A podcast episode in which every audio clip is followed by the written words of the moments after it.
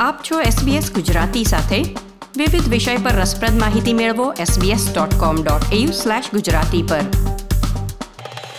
નમસ્કાર, ગુરુવાર ચૌદમી મેના મુખ્ય સમાચાર આપ સાંભળી રહ્યા છો નીતલ દેસાઈ પાસેથી SBS ગુજરાતી પર.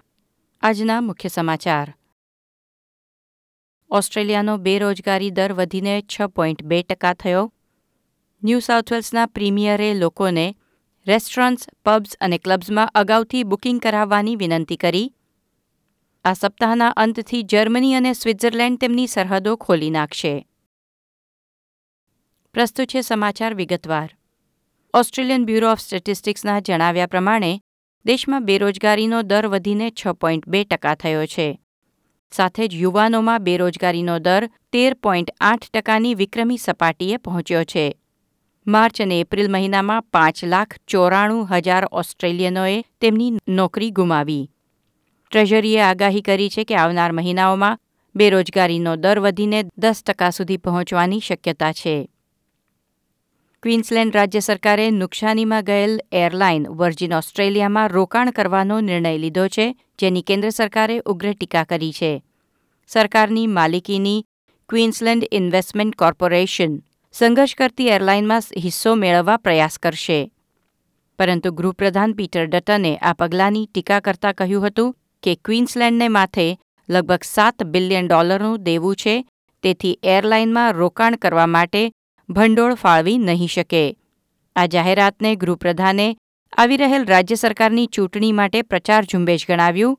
તેના પ્રતિસાદમાં ક્વીન્સલેન્ડના પ્રીમિયર એનેસ્ટેશિયા પેલેશેએ કહ્યું છે કે તેઓ એરલાઇનને બચાવી તેમના રાજ્યના લોકોની નોકરીઓ બચાવવાનો પ્રયાસ કરી રહ્યા છે.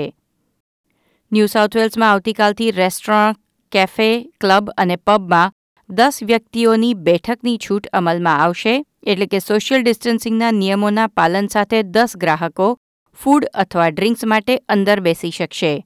પ્રીમિયર ગ્લેડિસ બેરેજિકલિયને સાવચેતી રાખવાની વિનંતી કરી છે અને કહ્યું કે આજે પણ ચાર નવા કેસ નોંધાયા છે, તેથી નિયંત્રણો હળવા થાય ત્યારે નવા કેસનો રાફડો ન ફાટે તે માટે અગાઉથી જ બુકિંગ કરાવવું જોઈએ.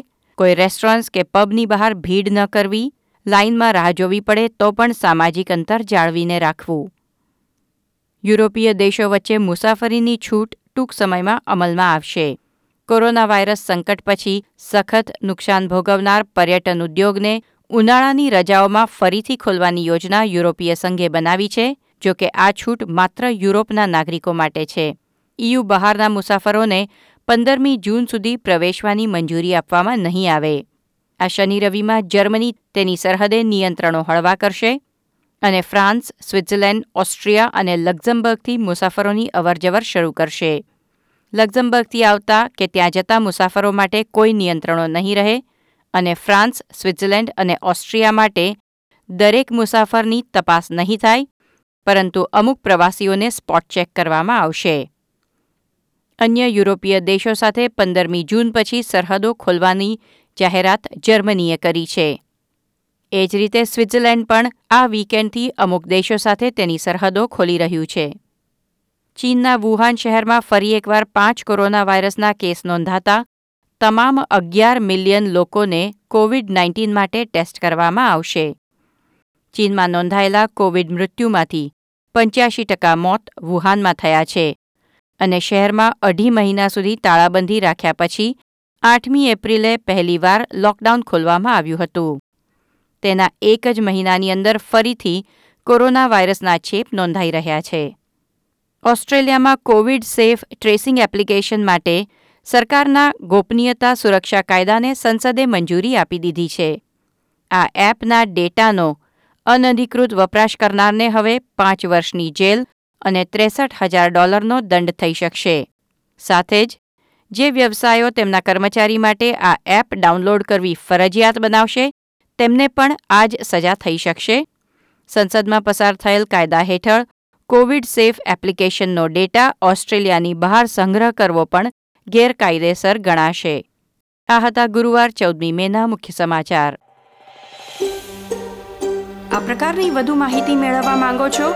અમને સાંભળી શકશો Apple podcast Google podcast Spotify કે જ્યાં પણ તમે તમારા પોડકાસ્ટ મેળવતા હોવ.